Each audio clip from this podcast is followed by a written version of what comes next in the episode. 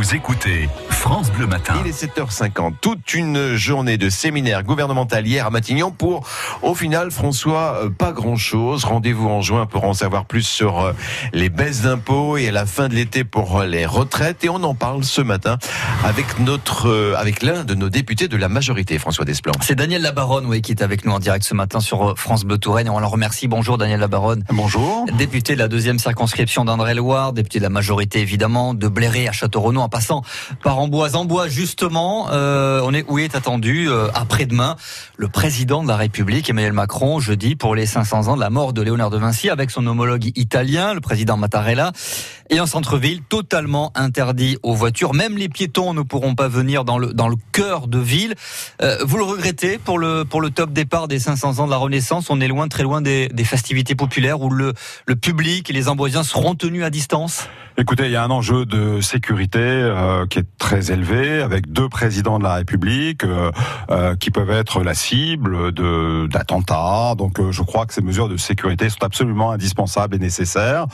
Je dirais que pour les Amboisiens, c'est un mauvais moment à passer, mais les retombées médiatiques de cet événement diplomatique, ces retombées vont être extraordinaires. Et du coup, bon, le, le manque à gagner à l'occasion de ces mesures de sécurité ce manque à gagner sera très très rapidement récupéré. Mais ça donne quand même pas l'image d'un président euh, au milieu des Français euh, qui sert des C'est pas le but. C'est pas le but. Là, nous sommes typiquement dans une opération à caractère diplomatique, à caractère politique, et pas dans un, un, moment populaire de rencontre du président de la République. Il faut pas revenir à cette séquence-là, de revenir vers les Français?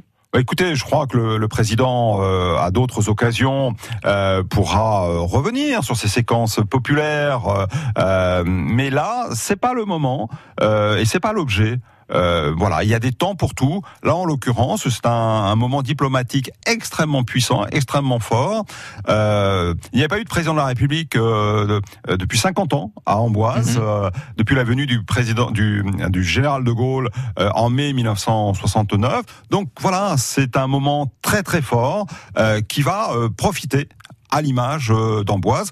Euh, Amboise va être euh, sur toutes les chaînes de télévision du monde entier.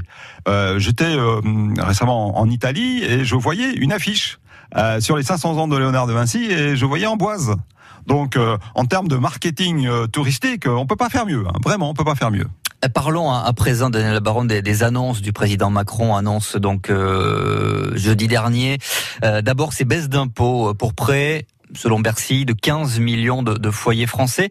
Euh, ça, on est d'accord, mais les Français là, ces Français-là, aimeraient connaître euh, le montant de ces baisses. Est-ce qu'on les connaît ces montants de ces baisses?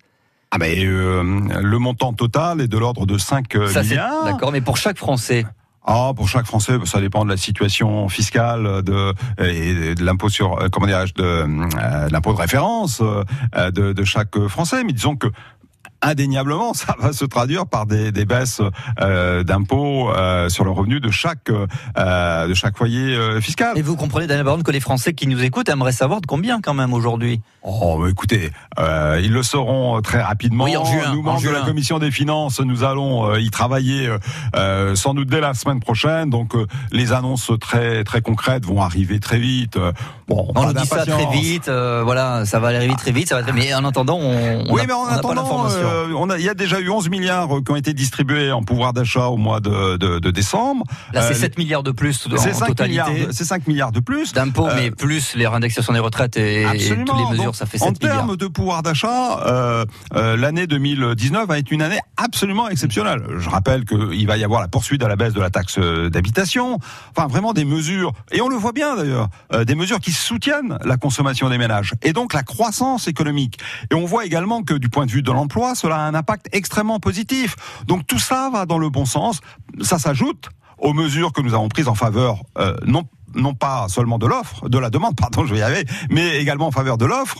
Euh, donc euh, voilà, nous marchons sur nos deux jambes, à la fois une politique d'offre et une politique de demande. Oui, comment financer euh, tout cet argent? Si on prend la globalité entre les annonces de décembre et les annonces de la semaine dernière, ça fait en gros 17 milliards d'euros à trouver. Alors il y a plusieurs voies pour trouver cet argent. D'abord, compter sur la croissance économique, et parce que quand il y a plus de croissance, il y a plus de rentrée fiscale. 0,3% pour le premier trimestre, ça vient de tomber ce matin. Mais c'est très élevé, c'est très important. C'est très hein. élevé, ça reste reste, c'est la continuité de la fin de l'année dernière. On est sur le même rythme. Oui, mais c'est Pas non plus une croissance mais- à oui, 2%. Oui, mais attendez, comparé à nos à nos homologues européens, à l'Allemagne, à l'Italie, à l'Angleterre, etc. On fait beaucoup, beaucoup, beaucoup mieux. Ça n'était jamais arrivé. Hein. Euh, Bon, ce serait bien de le signaler. Mais ça, Alors, ça baisse il- par rapport aux années précédentes. Oui, enfin. On reste sur un très bon rythme. Vraiment, ne faisons pas de l'économie bashing Bon. française. Ça reste sur un bon rythme. Édouard Un, Philippe-. Édouard Philippe Deux, veut, les euh, économies, les économies budgétaires, et nous en avons réalisé un certain nombre. Euh, Sauf qu'on revient, sauf qu'on on ne supprimera pas 120 000 postes de fonctionnaires oui, comme annoncé. euh, Il y a des dépenses. ouais, vous prenez le cas de du prélèvement à la source, ça a permis de faire un certain nombre d'économies budgétaires au niveau du ministère de. Ça, ça donne de pas des milliards d'économies quand Bien même. sûr, mais bon, ça en fait. Et puis troisième. euh, Il faut source- prendre sur les entreprises, c'est ce qu'a dit Édouard Philippe. Alors, il y a des mesures effectivement relatives aux niches fiscales qui vont être réexaminées. Euh, nous avons pris déjà beaucoup de mesures en faveur de la compétitivité des entreprises. Euh, la suppression du CICE en baisse pérenne des charges euh, patronales. Ça, ça continue. Oui, oui, ça, ça, ça continue. Les entreprises, la baisse de l'impôt sur les sociétés. Enfin bon, donc d'un côté, nous avons pris des mesures en faveur du de la compétitivité, de l'attractivité des entreprises françaises. Donc vous dites aux entreprises, maintenant, il faut faire des efforts. fiches- des niches fiscales. Ouais, donc il faut faire des efforts. Les entreprises doivent faire des efforts. Elles ont, elles ont. ah, mais certainement, s'agissant des niches fiscales qui sont euh, pas productives, qui ne sont pas incitatives et qui sont des, des- qui donnent des effets d'aubaine, euh, très certainement qu'il va falloir qu'on réforme cela. Mais c'est normal et d'ailleurs les entreprises euh, le reconnaissent. Hein.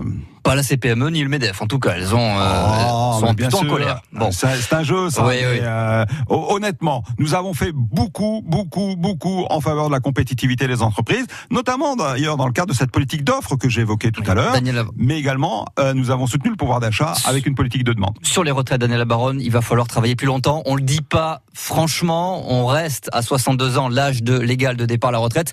Mais on le sait tous qu'à 62 ans, on ne touchera pas une pension euh, à Oui. 100%. Oui, oui, oui. Mais, euh, euh, Donc, il faut ceux qui travailler plus longtemps. Ceux qui travailleront davantage auront un, un bonus. Mais c'est exactement ce qui se passe à l'heure actuelle. Hein. C'est-à-dire que l'âge légal de départ à la retraite est à 62 ans. Ben, moi, je vous le dis. L'âge de départ à la retraite est à 62 ans. Et vous avez, euh, je crois, les trois quarts des Français qui continuent à travailler au-delà de 62 ans pour euh, ce qu'on appelle là, une surcote.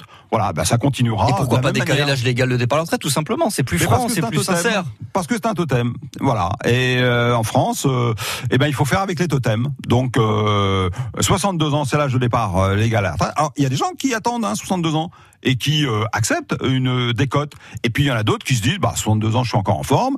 Euh, j'ai envie de travailler encore. Euh, D'ailleurs, il y en a dans ce studio. Merci, et, merci. Et euh, qui continuent à travailler, et qui euh, bénéficient d'un bonus ou d'une surcote euh, au niveau de leur Autant, retraite. autant le dire, on est d'accord. Merci beaucoup Daniel Labaronne d'avoir été notre invité ce matin en direct sur France Bleu Touraine, député de la, de deuxième circonscription d'Indre-et-Loire, député La République En Marche. Je vais apporter une petite précision si vous le voulez bien, parce que j'ai dit la même chose que vous, monsieur le député, il y a quelques temps, comme quoi ça fait 60 ans qu'un président de la République n'était pas venu à Amboise, c'était le général de Gaulle. En fait, en 2012, Nicolas Sarkozy est venu à Amboise rendre hommage à, à Michel Debré, mais il n'est pas venu en tant que président Voilà. de la République. Candidat, Voilà. en tant que candidat à Voilà, l'élection. Et présidentielle. je voulais le, le- le préciser parce qu'on va encore avoir beaucoup d'appels en disant oui, vous dites n'importe quoi. Nicolas Sarkozy est venu en 2012. Non, voilà, il n'est pas venu en tant Ah que ouais. président. Voilà, je voulais juste ajouter ça. Vous ne m'en voulez pas, François Pas Despins du tout, pas du tout. Vous non plus, monsieur Euh, non, non, non, parce que c'est la vérité. Bon, ben, à, à jeudi alors. À jeudi. Merci.